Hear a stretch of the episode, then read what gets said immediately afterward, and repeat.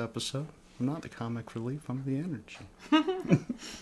I'm not really that funny. As you say it in a quiet, reserved Yeah, voice. I'm the energy. Watch in a minute. I'm gonna fucking launch into some shit. It's gonna be embarrassing. Embarrassing. Yeah. For you or for me? I love this fucking movie. Don't embarrass me. But you got Christmas beer, We do have Christmas beer. and you've got your your Unruly headphones that I'm trying to tame. and your fancy husband You are my fancy husband. who comes and saves you from parking lots. It was a rough day. oh man, And I I killed that rapist. I threw him in the Bitterroot. that's weird. I missed that one entirely. Yeah, I saw him coming. You know, dick out, running across the parking lot while you were trying to bust that lug nut. Weird. He was trying to bust his lug nut against your will. So I gutted him hmm. and I threw him in the river. Good to know. Yeah. And then I, I was very focused my on beer. that tire, apparently. Apparently. Ah, shit. So did I. ah, No, we're up to a rough start. Oh my god, I really overflowed mine. It- it's all over the place. Oh. God. Okay, we need a napkin. I can't even get to the intro on this one.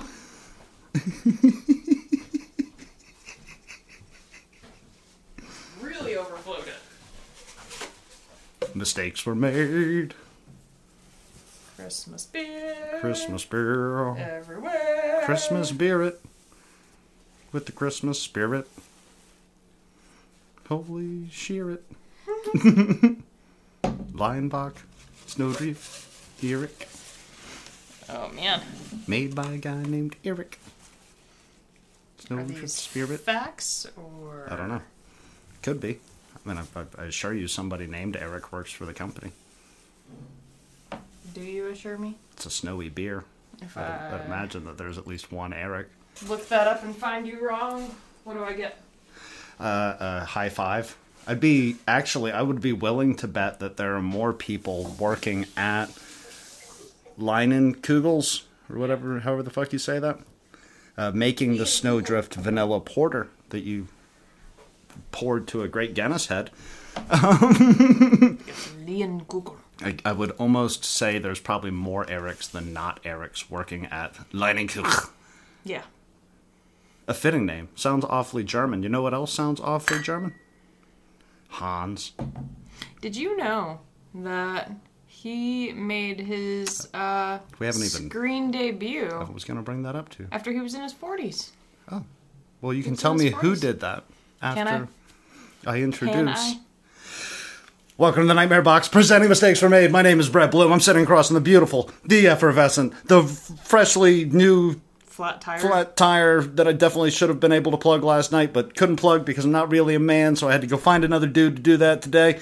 Kristen Bloom. Ooh, me. and we're here to bring you yet another edition of uh, the tremendous, the tumultuous, the better than terrible Tectonic Tuesday, awaiting better I'm names. call it that. Better than Terrible Tuesday. better than terrible Tuesday. And god damn it, if I'm not excited for today's episode. Kristen is not because Kristen has had a very stressful day and a half. we should talk about that first. Okay, can I introduce the film and then No. we can digress You and can then come fuck back into it? Yeah. Okay. uh, what are we here to talk about today, Kristen? What are, Are we here to talk about a film that came out in 1988? That is the season for the bleeding. Ho ho ho! Now I have a motherfucking machine gun and a cat that's trying to kill my dog. We're here to talk Die Hard. All right, fanfare. 1988's Die Hard. That's what I said. The year I was born. No, Film you said came- you just said Die Hard. Film that came out in 1988. Oh, well, that was the year I was It born. was filled with greats. You ruined my intro. Okay, I so didn't ruin your intro. Winston did. We're here to talk Die Hard. Uh, but first, what else died hard this week, sweetheart? Would that be your front left tire My driver's in a snowy parking lot in Montana Yeah. via a screw Yes. in the dark? So yeah, turns out, and I've probably been driving on it while it's been leaking for like a couple of weeks now because Mm-hmm. the pressure gauge on my uh, sensor in my car has been on for a hot minute, and I was like, ah, it's just the cold weather throwing it off, and yeah, I uh, turns out had a flat. Uh, that we then tried to put a donut on, and the donut was also flat. And then uh, when bought a tire, and turns out when you buy a tire, they literally only give you a tire. They do not give you The rim. the rim. Which you walked out going the same tools that Brett used, aka a scissor jack, and a. I think the You're like, I just figured it would be the same tools. thingy. It's like you think I can change? What? No, I'm gonna blow the beading out. I don't know what. I don't know. I've never had to change my own tire before. I'm not a mechanic. The cat is gonna get killed during this episode though, because he's attacking my feet. Punt him. Punt him in the Yeah, head. we got it all fixed. It's all fixed now. Yeah, but we bought a tire, and then the people we bought the tire from wouldn't put it on the rim for us. And so we took it somewhere else, and then turns out they just plugged my original tire. That Something I easily could have done if the tire was not covered in snow and I could have seen that nail in the first place. it. So now I have an extra tire that I'm trying to decide if I want to keep or not. So I started. I started off as the knight in shining armor, and then around eleven o'clock this morning, when uh, we met a guy whose name was also probably Eric, uh, I, I felt like a bitch, Oh, and I why? felt like he was trying to out alpha me from that second forward. He's like, "Oh, she has to carry the heavy tire. Why? Is it because you can't stand up like a little girl?" I didn't have to carry it. I offered to carry it. But I Yeah. basically got bitch slapped on a moral level by some some dude probably named Eric. and it is incredibly difficult if you have never changed your own tire to hand crank a jack. You're happy that I was there then. Yeah.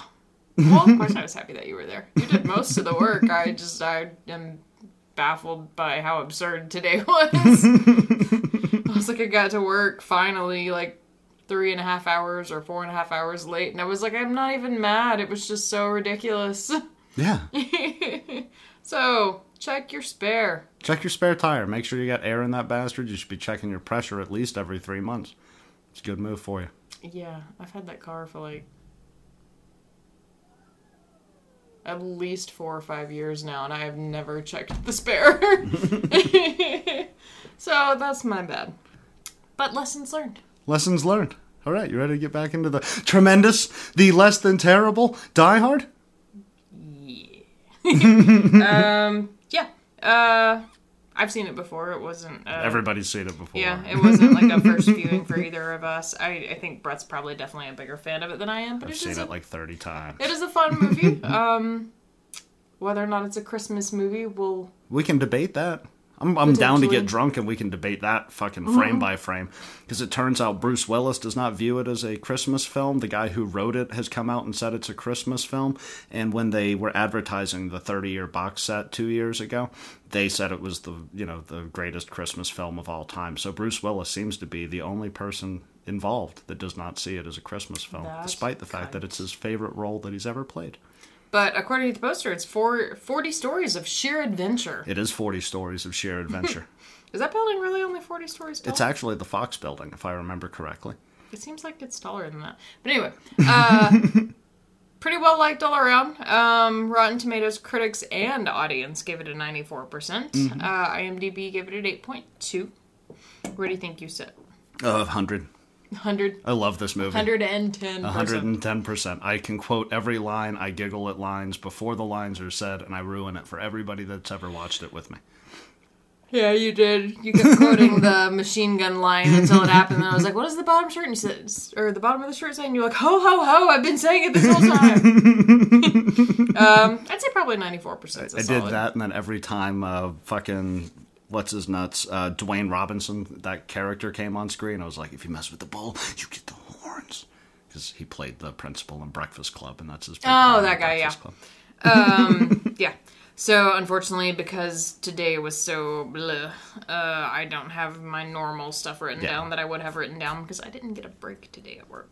No. So but I, I do have, you know, ba- basically the main thing I want to cover for today's episode is like character dynamic, and I feel like this is a really good film to like dive into that concept. Sure. Um, you and we'll introduce everyone first and Yeah, then yeah. get into that. So, directed by John McTiernan. Mm-hmm. Um, screenplay by. I was like, I don't have it written by. Um, apparently, it's based on a book, Nothing Lasts Forever by Roderick Thorp. Yep, and that is the reason why this was optioned uh, to Frank Sinatra when Sinatra was in his 70s, because Sinatra played in a movie called The Detective, and this is technically a sequel to that book. That would have been hilarious if 70 year old Sinatra Yeah. had been like, I'm doing it. But because of the contract for the detective, Sinatra had to be asked if he wanted the role of John McClane. they were probably like nervously like, oh, please, for the love of It's like, come on, say old blue eyes. I don't know how you're gonna look no. jumping off the roof with that fucking fire hose attached to. it. Um, the screenplay, though, was done by Jeb Stewart and Stephen E. D. Souza. We'll go with Let's say Sousa, that. but Whatever. yeah, Whatever. It's based on Nothing Lasts Forever by Roderick Thorp. Um, distributed by 20th Century Fox, so definitely not a nobody company. Yeah, Um, production companies were Gordon Company, which I am not familiar with, and Silver Pictures, which Mm-hmm. I'm also not familiar with. Uh, had a whopping budget of 25 to 35 million. yeah. and a borderline nobody, Bruce Willis, who's secured a five million dollar contract that like pissed off the entire board of directors.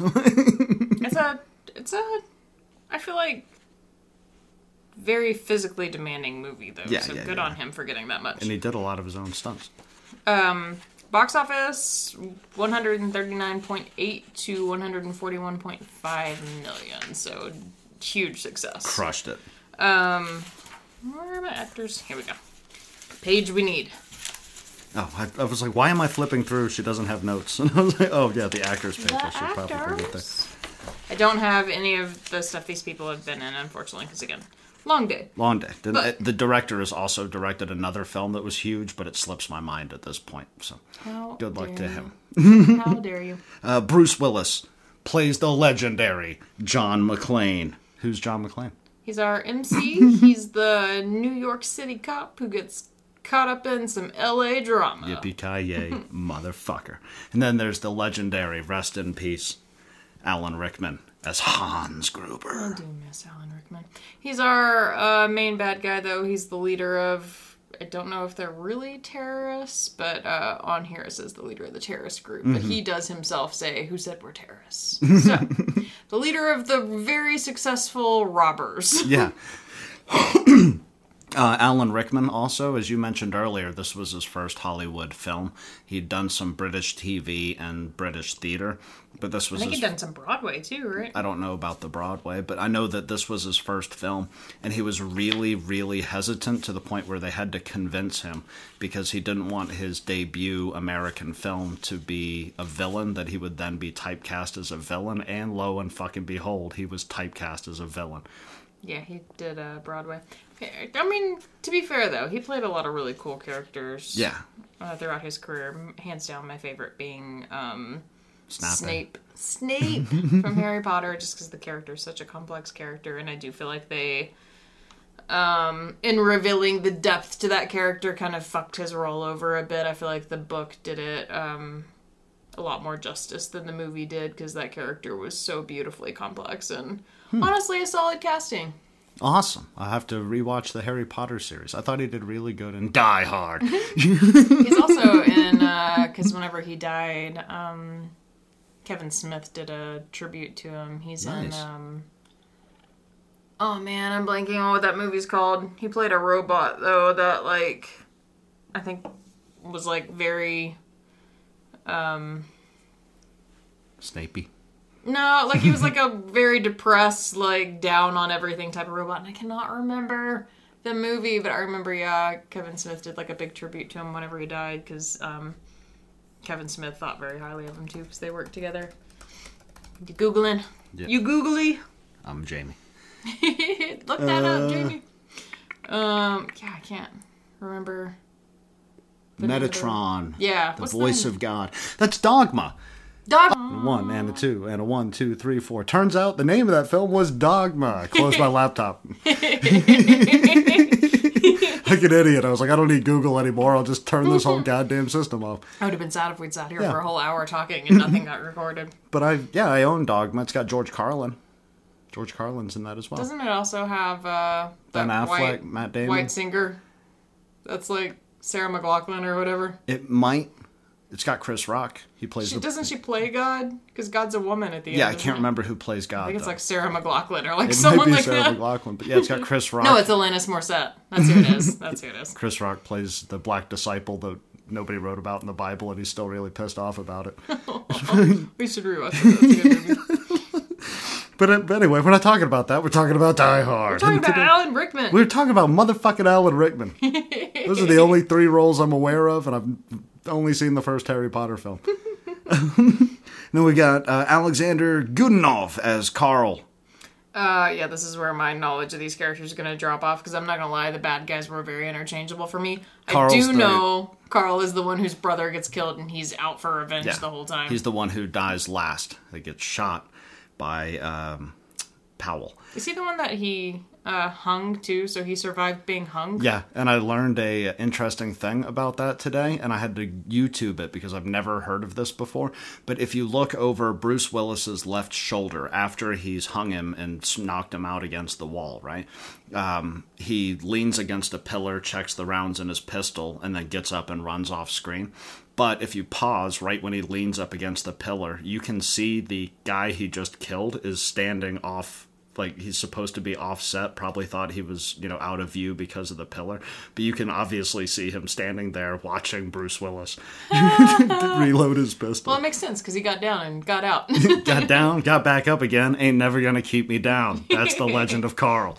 Um, and then you got bonnie bedelia as holly gennero mcclane. That's uh, Bruce's estranged current wife who is moved off to LA to be successful at whatever the fuck her job is. at the nakatomi plaza Yeah.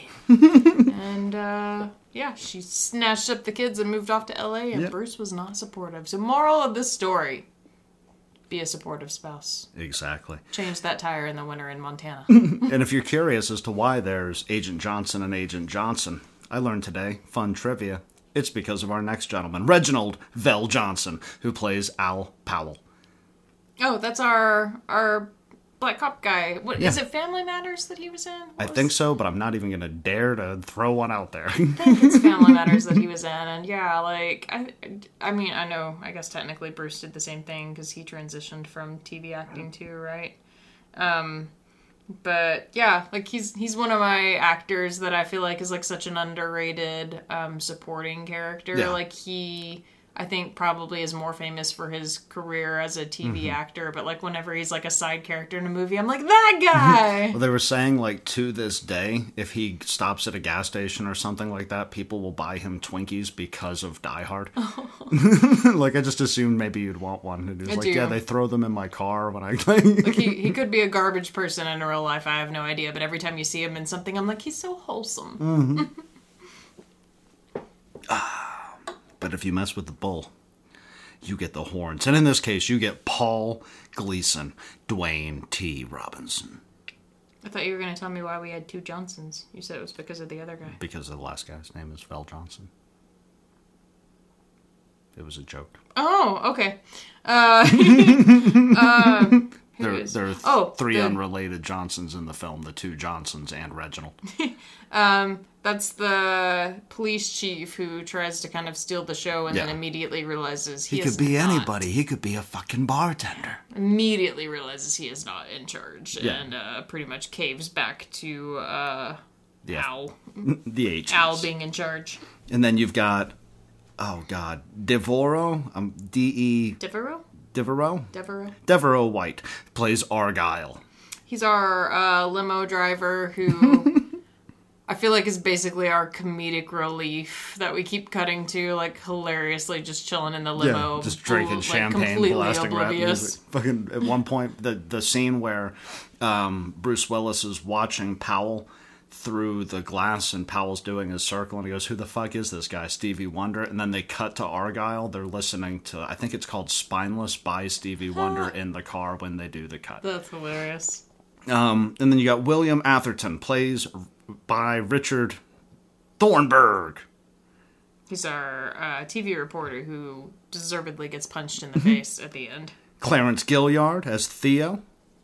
Uh, that's the dude who is spending the whole time trying to break into the vaults. Yeah, and he sings all the fun songs. He tells the cool football story when they're, or the basketball story when they're walking in, then they shoot the security guard.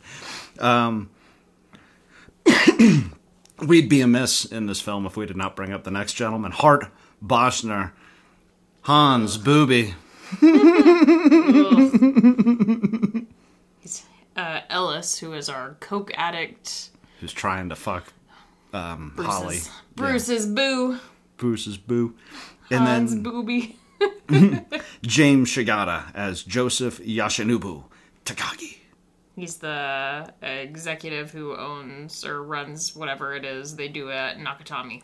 I Yeah. I don't really know what they do there, to be honest. He makes two references to Pearl Harbor in this film, and he starred in a older Pearl Harbor movie as one of the generals uh, under Hirohito. Fun fact. All right, so let's get in. How are get they into not going to mention our FBI agents, Johnson and Johnson Johnson and Johnson, How are they not going which is a hilarious diaper reference for the fucking FBI. Yeah. Is, it is Johnson and Johnson, isn't it? Yeah. That was, Detective Johnson. I'm so sad they're not listed. I'm Agent Johnson. This is Johnson. Oh wait. Yep, Big Johnson and Little Johnson. we got an honorable mention here. Robert Davi and Grand L. Bush respectively appear as Big Johnson and Little Johnson. There's a black one and a white one, so I'm just gonna go ahead and guess black one's Big Johnson. Penis joke. Which one's taller? I don't know. I, Probably I the thought black it was, one. I thought it was in reference to their height. References. No, I think It'd be funnier if they named the shorter think- black guy. I think Big Johnson is the white dude because he's the older one. Because remember when they're shooting up the tower, he's like, "It's just like being back in Nam," and the black dude's like, "I was in high school, you jackass."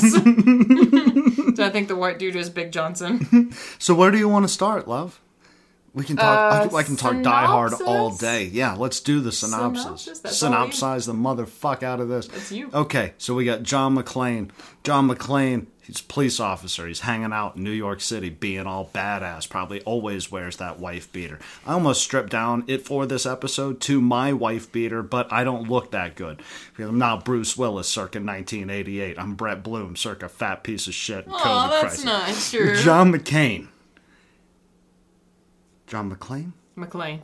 Yeah. Yep. Not John McCain. John McCain. John McCain could not lift his arms up. Surprise! John McCain was in this movie. John McCain could not lift his arms up enough to do the fucking jump through the fucking elevator shaft. So he was not in this film. John McClane is the one that was looking really good in 88. John McCain probably still looked like shit in 88. Probably was not in great shape. So John McClane leaves New York. He's like, I'm going to go surprise my wife, who Well- I think still loves me. They invited him for Christmas because she knew he was potentially coming, but she didn't know for sure. Yeah. So he gets the invite either way. He makes balls with his feet. He brings a big bear. He figures out that Holly has changed her last name on the work computers. He's upset about it. He takes off his shoes, which is a pivotal plot point um, because that he, he needs to step on glass later. So he takes off his shoes. He's wiping his face. Hans Gruber and the gang. They all bust in the doors. They start shooting shit. They shoot a guy. They shoot another guy. They shoot the fucking uh, Japanese dude running the company dude. And then for an hour and a half, we watch Hans battle with John McClane, and Holly is like throwing shit in the spokes downstairs, and Ellis is being a coke addict. And then fucking Hans Gruber falls off the Nakatomi Plaza. Carl comes out, gets shot by Powell. Boom. Synopsis. Right off into the moonlight in a limo. Yeah, after Holly punches the reporter. Boom. That's probably the most succinct version. With the uh, exception of my expository takes on John McCain, war hero and All politician, right, rest in peace. so you're leading this ship. I'm re- leading the ship. Where do you want, I'm the ship leader. where do you want to go? Fucking drinking. So my main thing that I Rub your your feet in the carpet. yeah, you got to make fist with your toes. Um, so the main thing that I wanted to talk about because we could beat this movie to death. I'm probably gonna beat this movie to death because I love this goddamn film, um, and I loved it before it was a meme. I am a hipster in like three places, and I will be a hipster on Die Hard until the day I die hard. Which is close to the title of the last film that I still have not seen. A Good Day to Die- Die Hard. Die Hard with a Vengeance. Die Hard with a Vengeance, the one you haven't seen. I'm just saying. there are a lot of there are a lot of ways you could die hard. No, we might watch tonight Die Harder, which is part two. I think it's just Die Hard 2, isn't it? No, it's Die Harder. There's Die Hard, Die Harder, Die Hard with a Vengeance, um, Live Free or Die Hard, Live and then free or uh, Die Hard. yeah, Live Free or Die Hard, and then America. fucking what's the fifth one that I haven't seen that I just said the name of? That one. Live Free and Die Harder, I guess. Live free Take- and die hard. To take a blue chew and shoot yourself in Die hard face. with a vengeance. Die Hard with a Vengeance. um, but the main thing that I want to talk about is um, like character dynamics in Die Hard because yes, it is an action film. Yes, now you know, fucking twenty two years later, it or thirty two years later, I guess. But Yeah. I'm 32. no, I was doing the math in my head, and I was like, I just said that it had a 30 year anniversary two years ago. I'm bad at mathematics. Um, so, yeah, 32 years later, it's a little aged. But, like, you have to think about the films that came before 88 that had action stars. So, like, recently you had Schwarzenegger breaking the mold, you had Sylvester Stallone doing Rambo. You know, like you had these big name action movies that we think of when we think about the 80s. And then before that, you had James Bond. And like really that's all you have like, as far as the genre is concerned. You know what they managed to do with these characters um, and the dynamics between these characters has become so hacky now that it's a formula much in the way romance is a formula you need a believable good guy to go against an intelligent figure that he's not going to be able to thwart you know right away. You need a love interest that's complicated so that like his he's you get this drive between Are you saying they're action movie tropes, Brett? there are severe action movie tropes yeah but they all get born out of either this or rambo. Those are like the two ways that we make film as far as action film is concerned now but you won't get transformers if you don't have die hard Are we gotta- really gonna? Uh, uh, are we really gonna throw Transformers in the same category? is a tropey action film it's a michael bay movie Yeah, but I don't know. Like at least with Die Hard, like I would buy Bruce Willis could like wreck some shit, maybe not quite as aggressively as he did in the movie, but I'm like, Yeah. real world Bruce Willis, who was actually a cop and trained in some of that stuff, was in that situation, he might live a while. If Shia LaBeouf was facing Shia aliens from space, pretty sure he's dying on day one. he'd be screaming at that flagpole going the jews will not replace us or whatever Which, to be says fair, Shia LaBeouf does do a lot of screaming in that movie. He might as well be the girl. he had to apologize recently for a domestic violence scandal that is currently destroying his career Well, yeah, don't beat people up. Yeah. Running for your life from Shia LaBeouf. I think Bruce Willis would fuck Shia LaBeouf's life up today. Think Bruce Willis Yeah. would bend him over. I mean, I know it's a shove his own head Cliche action movie. I don't think it deserves to be chucked in the Yeah, category. no, but I'm saying that that formula that we we view horror or not horror, we view action for the past like 30 years is all born out of Die Hard. Every part of the dynamic changed it because it, before these films, as I said, we had James Bond. James Bond knows everything. He's got all the gadgets. I don't give a fuck about you, Goldfinger. You know, odd job can eat a thousand dicks. Uh, We didn't have like maybe a better way to put it. We didn't have an American action figure outside of Sylvester Stallone and Rambo, which was more of that film about post traumatic stress disorder. I'd love to rewatch with you someday. we didn't have an action film like this, and now all we have are action films like this. When you see an action film, you go, "Oh, it's Die Hard on a plane. It's Die Hard on a boat." You know, it's Snakes on a plane. yeah, it's Die Hard on an island. That's all this is, you know. But it it feels like a video game movie now, as we talk about on here at some points, especially when the detonators, because you need to drink every time he says the detonators. like it feels like a video game movie now, but what it did redefine the industry. Makes sense. It's character dynamics, I guess. Yeah, I think did you that's. have an offshoot? Do I look at this movie a lot higher than you? no, I, th- I think overall that's just the movie as a whole that kind of redefined the genre. I think individually the character dynamics are. Um, I don't like. I, I think they affect the movie in different ways. Like Bruce and or um, McClane and Hans in particular. Like yeah. there is that um I feel like a lot of other movies the bad guy is kind of like a bumbling um idiot type Yeah. that like especially in the 80s. yeah It was just a big, strong guy with a lot of guns. Yeah, and yeah, it's like all you had to do was outthink him, and then he's he's done for. And like, Mm-hmm. granted, um, Hans knows how to use a gun, and Yeah. you know Hans isn't uh, afraid to shoot somebody himself, but he's got a whole host of henchmen that he sends out, and Hans just kind of sits and he's like, "Wait, wait, wait, I got this. Let me just think about this for a minute." You know, where We have the opposite dynamic as to all the pre action films where Hans is the brain in the situation and McClane is kind of this bumbling, I'm going to get him. You know, like it's a complete reversal of the roles. I think it's interesting too that he's not. He's not an idiot character for sure. Like he's not this He's a character. think on his, he's like a street smart. Yeah, guy. like he's not a character that's just stumbling around. So neither of them are necessarily um, bumbling characters in this movie. One is just clearly more of the businessman of the suit. Like I'm going to sit down and let everybody else Mm-hmm. do the work, and I'm the brains of this operation. Where Bruce Willis's character is kind of like, ah, damn, that plan didn't work out. What's next? You know? Oh shit, let me sit down and smoke a cigarette and reapproach this situation. But at the same time, he will hop on top of the elevator and like tally on his arm how many more bad guys he's got to kill. I don't know that that was worth the risk. Like it makes it makes sense, but at the same time, I'm like, because he like the elevator goes up to the top and he very nearly gets like Yeah. squished by the pole. I'm like, was that worth just getting a couple of names jotted down? I would have just eavesdropped on the radio. But again, he's not a perfect character.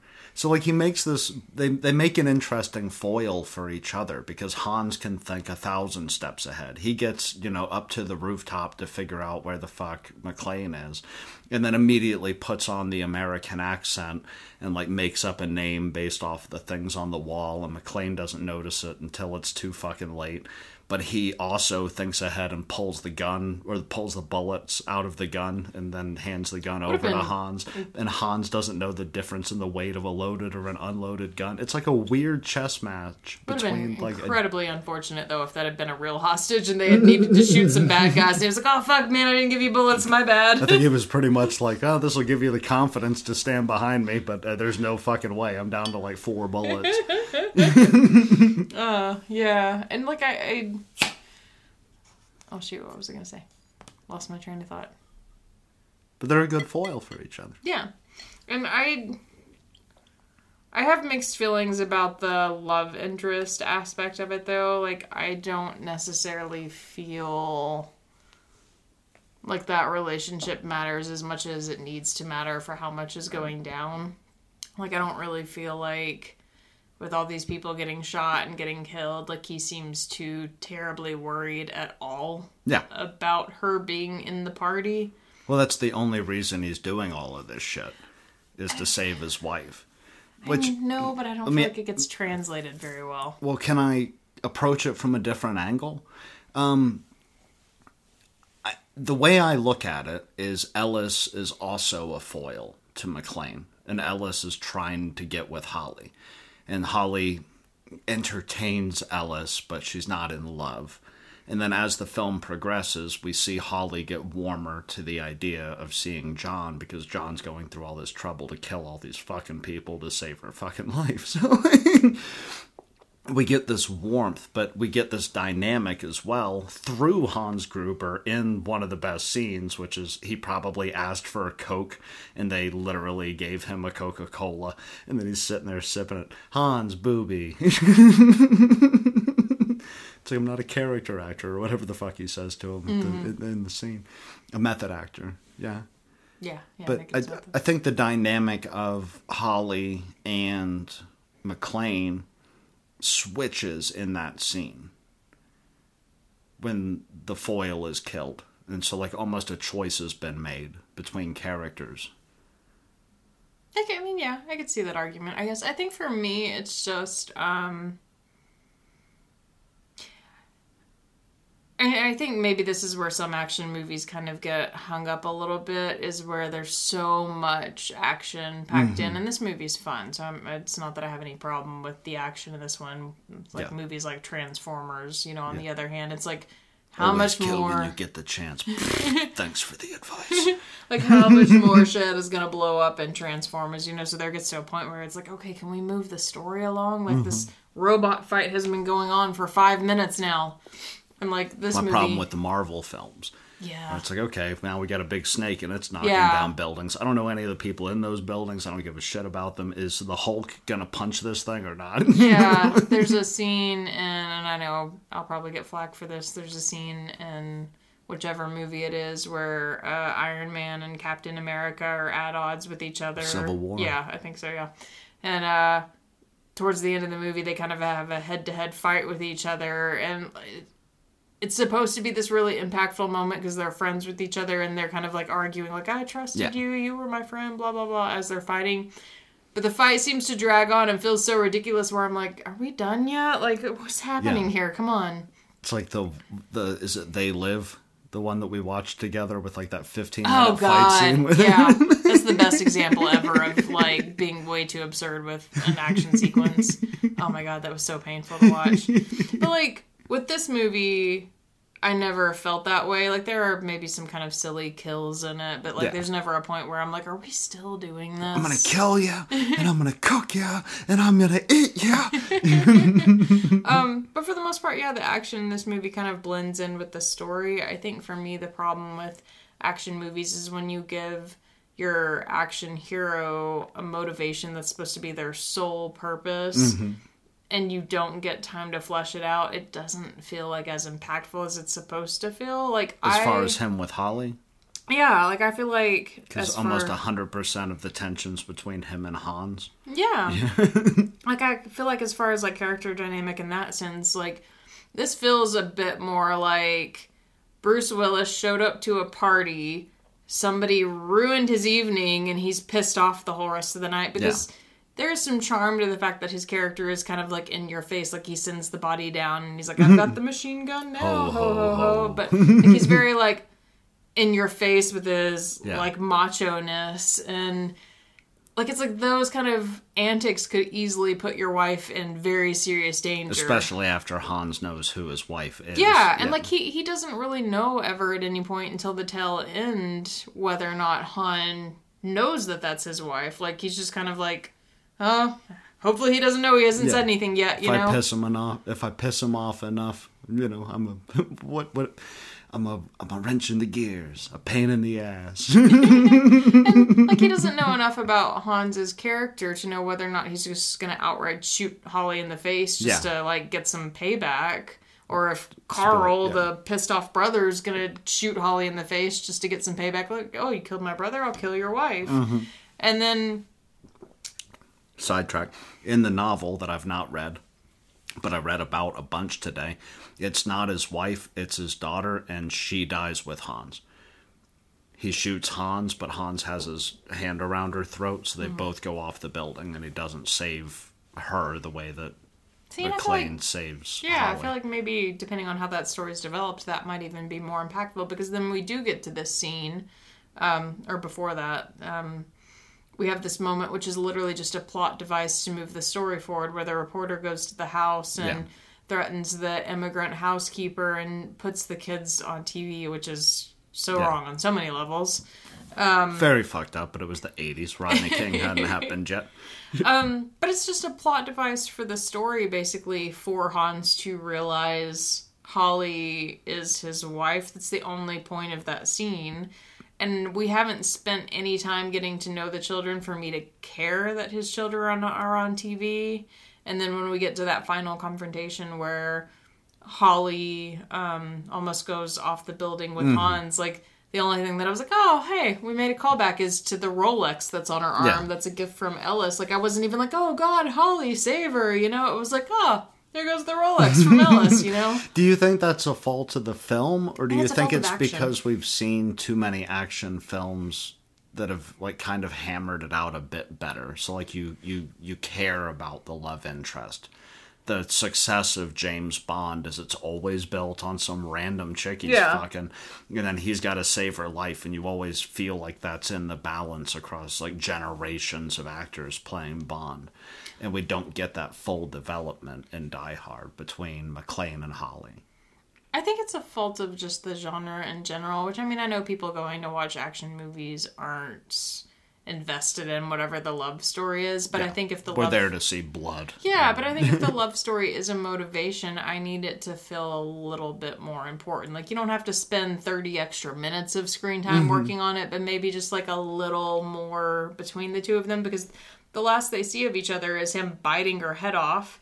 She goes out the door and like that's I guess a good reason to feel like this intense regret like that's the last thing I said to her, but we don't get any development of that. And so Yeah. we have this scene Well, we get it through Powell, like his Well- conversations with Powell. Well, that's what I was gonna say. He we have the scene where he's in the shower or in the bathroom and he's like washing his feet in the sink, and um, it is kind of a like ooh, like things are getting a little rough kind of scene because it's like oh he's like really beat up and really hurt Yeah, at this point. he's pulling the and- glass out. Yeah, and like we don't know how well his character is gonna hold up through the rest of the movie. So like his conversation with Al does feel like kind of important, but like the fact that he's making this confession to someone else, and then when he finally sees Holly, it's just like, oh, like hug and kiss, you know, and that's it. yeah. It feels flat. Can I pose a question? Because as I do when we do these things, I read the one star reviews. I want to read who hated Die Hard to the point where they're going to get an IMDb account. They're going to tell you why they hated this movie. And um, a lot of it has to do with this concept of toxic masculinity. This trope that very easily fits the John McClane character. He's he's jacked, he's smoking a cigarette, he's covered in blood, but he's not giving up. You know, do you think that that dynamic um like to me I think it works because I view it in the vein of an 80s film. yeah. Like it feels very I don't think that I would argue, honestly, that this movie is um, aggressively, toxically male. Um, No, I just mean like in that relationship and then we can expand it into the whole. no, I, I It's like I'm I'm because to me it feels like I'm better. I'm a police officer. Powell's a police officer. I'm having an issue with my wife. Let me confide it in Powell because I need to keep fighting. Like to me, that's the dynamic I look at the relationship. And I haven't ever thought about it as he doesn't love Holly. It's just because of the virtues of his character, he's not comfortable being emotional with Holly, which in 1988 well, no, not even that. Like that aside, um, regardless of who he has the conversation with, I don't think, in my personal opinion anyway, is a reflection of his character being toxically masculine. Um, I don't think I understand what toxic masculinity means. So, Well, I mean, I, would- I would argue, sure, period, if we're going to strip it down to that base of a level, Hollywood itself can be a little toxically masculine. Like, Holly's character is basically the only woman in this whole movie, and she is the damsel in distress character. So, I wouldn't. I've got an argument for that too. Let me finish though. Okay. Um, so just on that very basic concept, I would say maybe yes, this movie um, portrays only strong men, and you have this one female character who maybe is a successful executive, but overall, um, in comparison to all of her co-stars, is a weak character. But um, like that aside, that's just a general overview of the movie. I don't think their relationship is toxic because. I think the fact that they there is this growth in his character makes up for that. Like his character mm-hmm. is obviously at the beginning of the movie a toxic male character because he is mad that she moved away, like wanted her to fail so she would come crawling Yeah. back to him, is openly looking for fights even when she like comes up to him and she's nice to him, you know, to his face I've and got a guest bedroom. yeah, like she offers him a place to stay. She's like telling him she missed him and that it's good to see him and that she wants him at the house. And she's like opening the door to like kind of have a like peaceful dialogue with him. And he immediately starts attacking her. So in that moment, yes, like his character is like a toxic male character because so you feel he starts that way and then grows as a yeah, and so I think you can't call the movie um like a representation of toxic masculinity because his character grows. Like his character openly admits to Al he's made a mistake and he's never apologized and he should have been more supportive and stuff. So at the end of the movie, he's realizing his own mistakes and like his own tran- transgressions against her. So I, I don't think that I would say no that his character is honestly a representation of toxic masculinity because his character acknowledges his own faults at the end. That's an interesting way of viewing it because I, I don't fully, as a dude, um, understand the concept of toxic masculinity. I see masculinity and then like insecurity. Like I don't like there's dudes that are insecure about like where they are in life and so they do the macho shit where it's like, all right, well now you're just a dipshit. Get rid of the fucking balls on the back of your Chevy. But yeah, I, I'm happy to hear you say that because I don't think I realized the growth in character at that level. I, I think I looked at it as this is a possibly problematic, to use the term, uh, film from the 80s that I love. And I didn't view, because I, I don't think I ever started off. Maybe it's just the sheer amount of time I've spent watching this movie. Mm. But like, I don't ever feel like he hates Holly. I feel like he has his own justifiable reasons to be upset, and he expresses them in the wrong way. So I, th- I think for me, where but the it's arc- interesting that you've pointed out that he does grow over Yeah. time. So it, it, the movie is not inherently toxic because there is this growth cycle. Yeah. He starts off as a dipshit who doesn't respect his role as a father and as a husband. Goes through all this shit and then finally realizes that fuck my job in New York.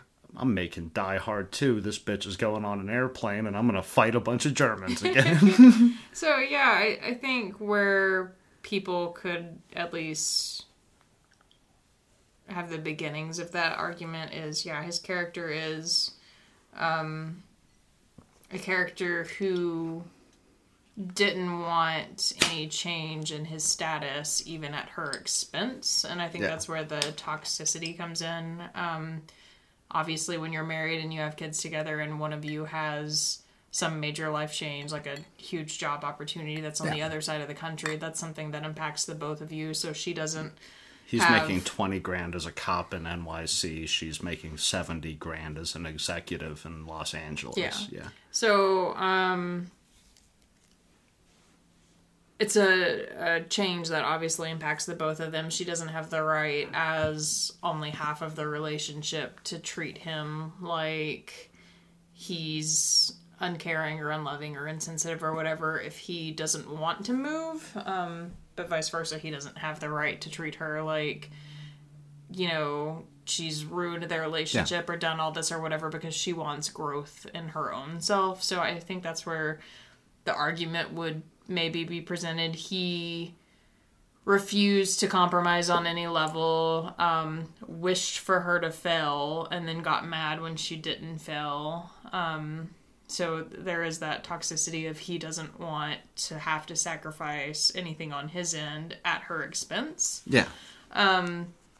I, I, I think it's a weird choice, but I guess a good point for like the fight that they have up front that she changed her name so early. Mm-hmm. But I think on the flip side, she didn't rub it in his face. She quietly changed her name and didn't tell him. Just he- at the company. Yeah. She goes because the Japanese respect that a lot more. So Yeah. we get a cultural significance that him as a white guy coming out of New York City might not understand.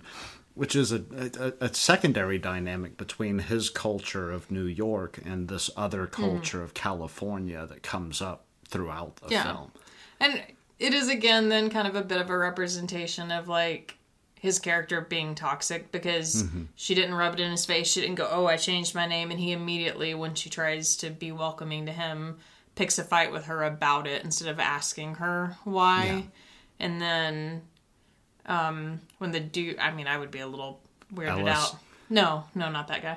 Uh, I would be a little weirded out if a stranger kissed me on the cheek, but when the dude walks up and kisses him on the cheek, he's like, "Oh, what the fuck, LA?" You know. So like, it's a weird thing that like for no Fucking California. yeah, like it's a weird thing that for no real reason in the movie kind of briefly makes him seem slightly homophobic. Do you think that's intentional for old film to new film? Like he's supposed to be this transitional character in action films who's like learning how to. God damn it! kiss me on the cheek, you fag.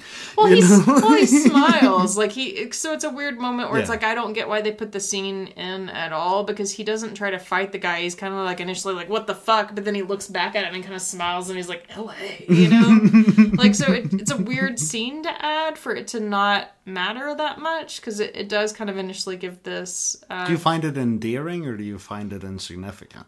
I think insignificant to be honest, because I think the initial thought seeing that scene is like, oh, he's uncomfortable. He's He must be homophobic. homophobic. Yeah.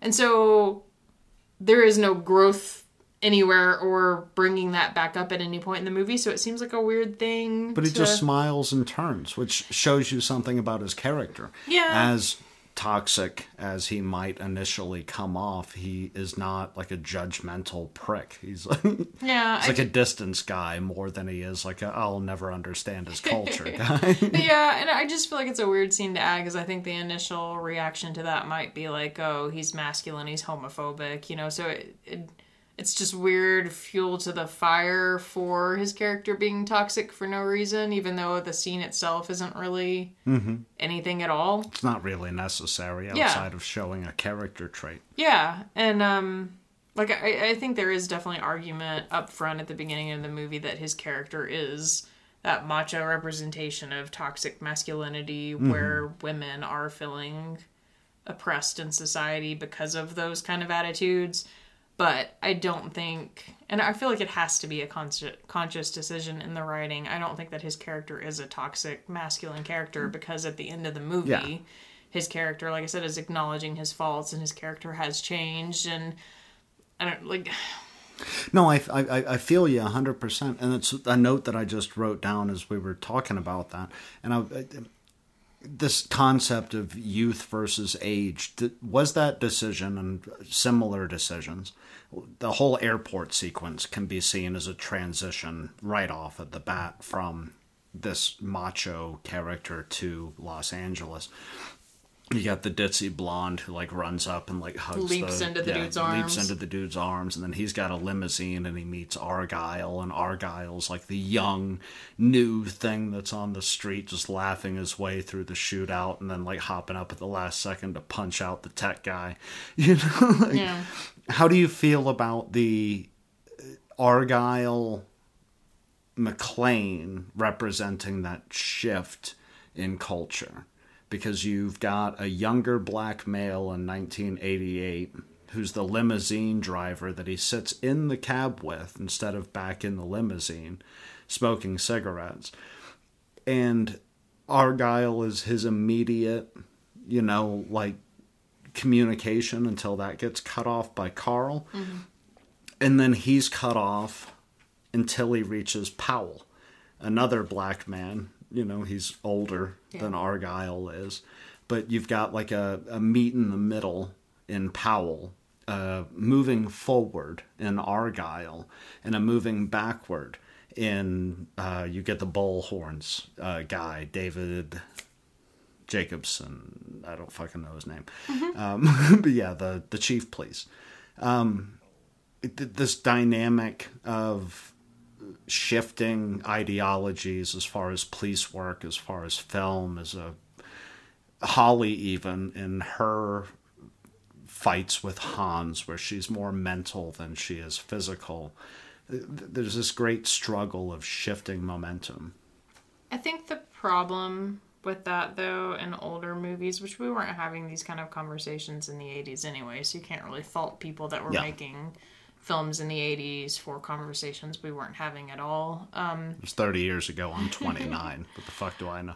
uh, I think the problem with these type of movies, if we're gonna try to say why people currently might say it's problematic, is there are characters in this movie um, that are strong characters that aren't the macho male white character. Obviously, um, Holly punches out Yeah. the reporter. Holly punches the reporter. She demands She's- the bathroom break.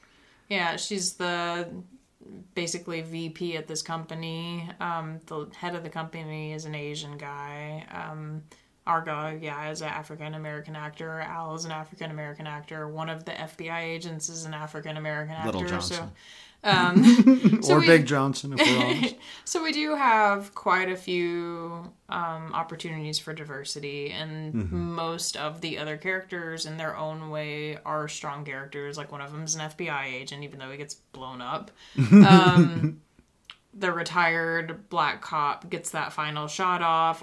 Argyle um, kind of proves like how trustworthy he is in his own Yeah. way because he sticks out there Crashes the end. into and, the yeah. ambulance and punches dude in the face. Yeah, that he has no idea whether or not he has a gun or anything. So there are strong characters. I think the problem where those type of conversations get brought up in older movies though is that for how strong any of these characters are in their individual scenes, they are very small parts to the like entire to movie. the overall thing. Yeah, so you have Bruce Willis and um, Alan Rickman, Yeah. who are white male characters, who are the two dominating characters in this movie. Most of the henchmen are white male characters, which they're also side characters. And But they're also German. yeah, but I, I think where people want to argue those things, which again, this movie was made in the 80s. We weren't having these conversations back then. Is overall, you can take these other parts, but they don't equal the larger parts. That That's why are... I think it's forward thinking, though. When I when I'm talking about a cultural shift, I think they give the advantages to Argyle and to Holly. Like they're not bumbling idiots. No, they're not. And Al Yeah. isn't either. Like Al has a bit of vulner- yeah, bit of vulnerability, but yeah, he is the head of. He's the what's one who on comes outside. out and he's like, "Yeah, I shot a kid. He had a BB gun." Like he has like the deepest line in the entire film. You know, this is like one of my first times back being in patrol. I've been on you know desk for fucking years because I shot a kid. And Bruce is like, "Ah, Al," you know. yeah, and they have this really beautiful male to male moment which you don't get in a lot of 80s films again because there's an emotion throughout this thing. I know i'm digging into it like it's the fucking godfather but i swear to god i love this movie. No, and yeah, I, I think for a movie made in the '80s, for sure, um, there's it could be made today. Like if it didn't exist in 1988 it would be groundbreaking in 2020 with Yeah. a few minor tweaks. Like there is a lot of depth to it and i, I think people um looking through the lens of 2020 you know want to pick at things that maybe aren't necessarily worth picking at um i think in general bruce willis's character probably would catch flack now just because he's a white cop i think that Yeah. alone would be enough to make some people mad Yeah. um and yeah, like all of the, like I said, big lead roles in this movie are white roles. But yeah, I, I think for a movie that came out in the 80s, like there is a lot of charm to it. You do have, career wise, the woman that was the strong woman. Um, and you do have minorities in this movie that are significant and endearing roles. Um, Al is probably, honestly, my favorite character in the whole movie. Um, so yeah, I, I I think for a movie. you can cancel that and then moments later it's like fuck that bring everybody in making Swiss cheese out of my car. yeah, I, I, th- I think it is a for a movie, yeah, made in a time where we weren't having these conversations, a thoughtful movie um, as far as its representation um, and like inclusivity of other roles go. Um, and I, I think too, It's an action movie where Holly is like a foil as well to Hans. I, I don't know that she really contributes a ton, to be honest. He didn't kill her. and he didn't kill her because he wanted Well, he almost A killed her at the climax, but yeah, like he wanted a weapon to use against McClane. So I Mm-hmm. don't I don't know that she survived of her own devices. I I do appreciate that she stood up to him and was like, "Oh, we'd like a sofa and some bathroom breaks," but like she wasn't some master manipulator in the plan. So I think honestly, Holly's character for me is kind of a do you flat think? character. Do you think in 2020, if we were going to remake Die Hard, that there would be a cell phone connection between her and her husband that we would need to establish, and then they would maybe be able to work closer together? Because in '88, all you had was a pager and a landline. Yeah, I, I don't know. Maybe not a cell phone, but I I do feel like if we're trying to give her character any credit, maybe some level of like significant like contribution towards him, whether it's Yeah. like she snuck him supplies or something, you know, like I only ask because today I read an article that I can't remember either one of the actresses' names, but somebody was arguing that Die Hard needs to be remade as a lesbian couple and that the lesbians would have a tighter relationship than McClane with Holly um, to overcome Hans. And I was like, that might be interesting to remake Die Hard. I hate remaking classics, and I hate doing it for the sake of diversity. I don't but think- a, a, a lesbian, like it could be like an Angelina Jolie Salt, you know? Like, I don't I don't think I, I I don't like those type of arguments. I don't think making it a lesbian couple would um, yeah, making an old, you know, girls Ghostbusters did not make Ghostbusters worse. Well, I, I I don't think making a movie for the sake of inclusivity um, would automatically make the characters any deeper or less deep or any more functional. I think the problem is our consciousness of depth in characters as a whole. Like there are lesbian couples out there who fight and don't get along and lie and sneak around. There are Yeah. You know, same sex couples and straight couples and all kinds of couples that have the same problems, and some couples of all races and genders and sexualities that have beautiful relationships where mm-hmm. they communicate well and they're a cohesive unit, but like that's that's individual to the person. So Yeah. To change the gender doesn't change the dynamic. The writing is the dynamic. So whether or not you've whether or not you've chosen to make your characters conscious characters or thoughtful characters is a writing choice and it doesn't matter what color they are or what gender they are or It's what we loved about Fargo. She's just a pregnant cop. yeah. They don't need to exploit that. Yeah. She's a pregnant cop. They're not making this to impress pregnant cops. Yeah. So I mean, you could, yeah, in theory, um, have a same-sex couple that does this movie again and does it better because they work better together. But that's because you wrote them to work better together. Um, and I, I don't think. I don't think that's the problem with this movie. I think the problem with this movie is if If we're gonna find a problem. yeah, if we're gonna find a problem, I, I I'm fine with the movie the way that it is. I I don't think the point of the movie was necessarily about Holly. I think the point of the movie was about McClane's growth in himself. Um, so maybe Holly's character isn't terribly essential. Um, as far as what outside she's of seeing McClane's. yeah, outside uh, or as far as like what she's contributing to the situation, she's not necessarily essential. It's his like reconciliation of his regret for holding her back, and now she's in this situation, and where he only he can save her. Yeah, and he doesn't know if he's going to see her again, or if she's going to die, if he's going to die, or whatever. So you don't necessarily have to write her character to be a stronger character, but I think to me. The problem with her character in particular is she could have been anyone. It doesn't matter that it was that actress playing that role. Her character was just a flat character that was just there to be there so Mm-hmm. that he had someone to save. Um, He could have met her on the plane in the opening sequence. Yeah. yeah. but I, I think that- She she becomes a lot more important in the second film. And maybe it learned from that. Maybe they Yeah. realized Holly wasn't a terribly likable or significant character, and so they wrote her to be more meaningful. But I, I think I don't think this movie is about Holly. I think this movie is about McClane, and I, I think the charm to this movie is that Bruce is a character who comes in very macho, and he's like this fucking town, and he's like. Light it up, love. Let's go.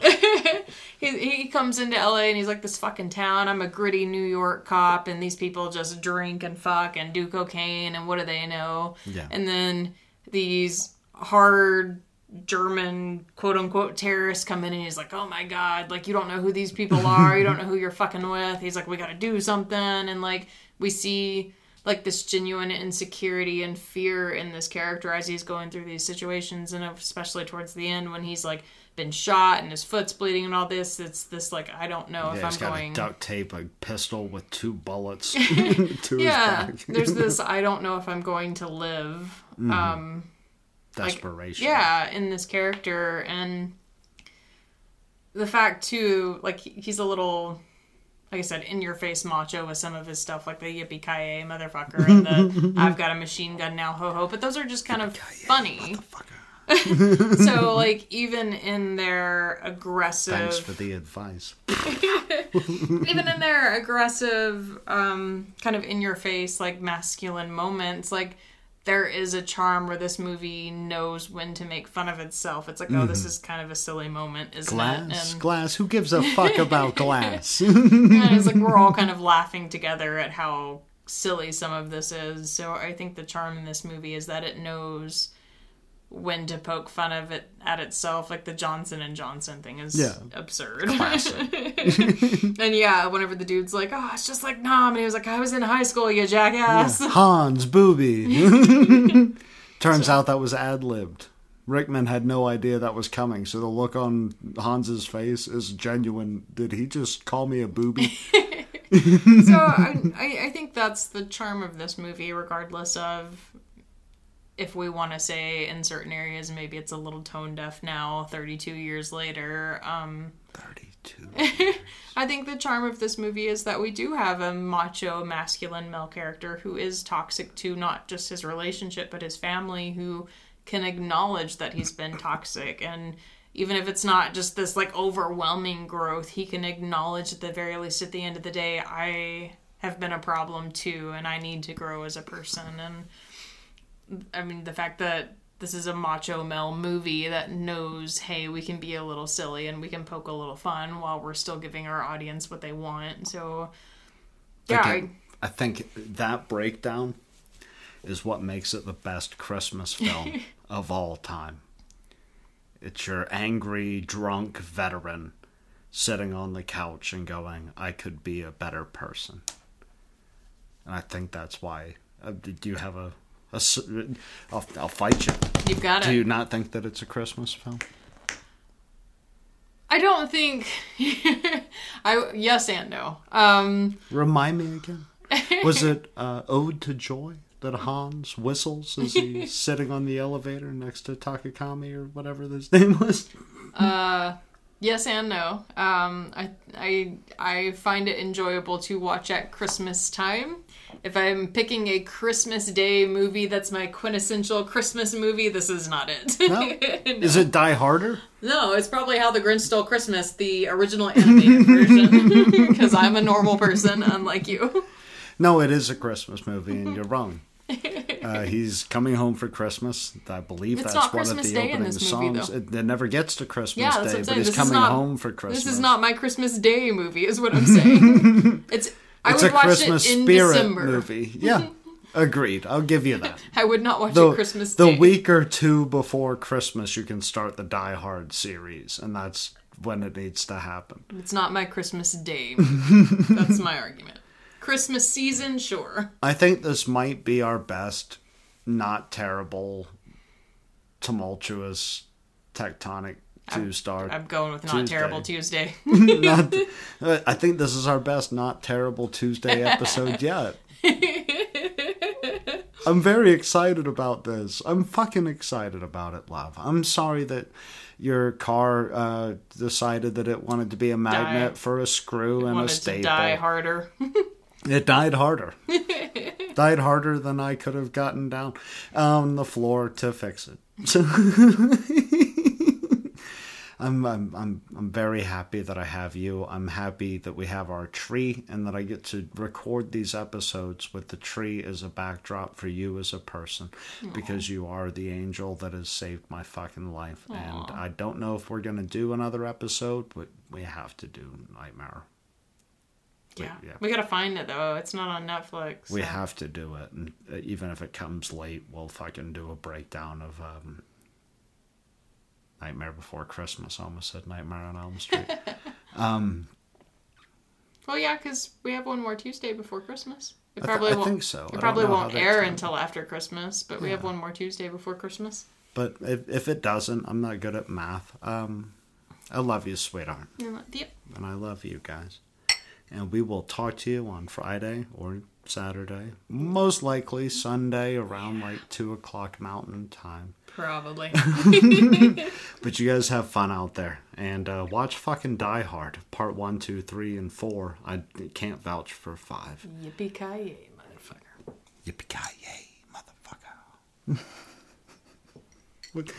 Oh God, I forgot the other line. Go out there. I, I know you're going to be stressed out by your families around now. Just take off your shoes, stand in your hotel room, make fists with your feet, fists with your toes. I almost said balls with your feet. I had four or five ideations. I've seen this movie 40 fucking times. All right. You have a good night now.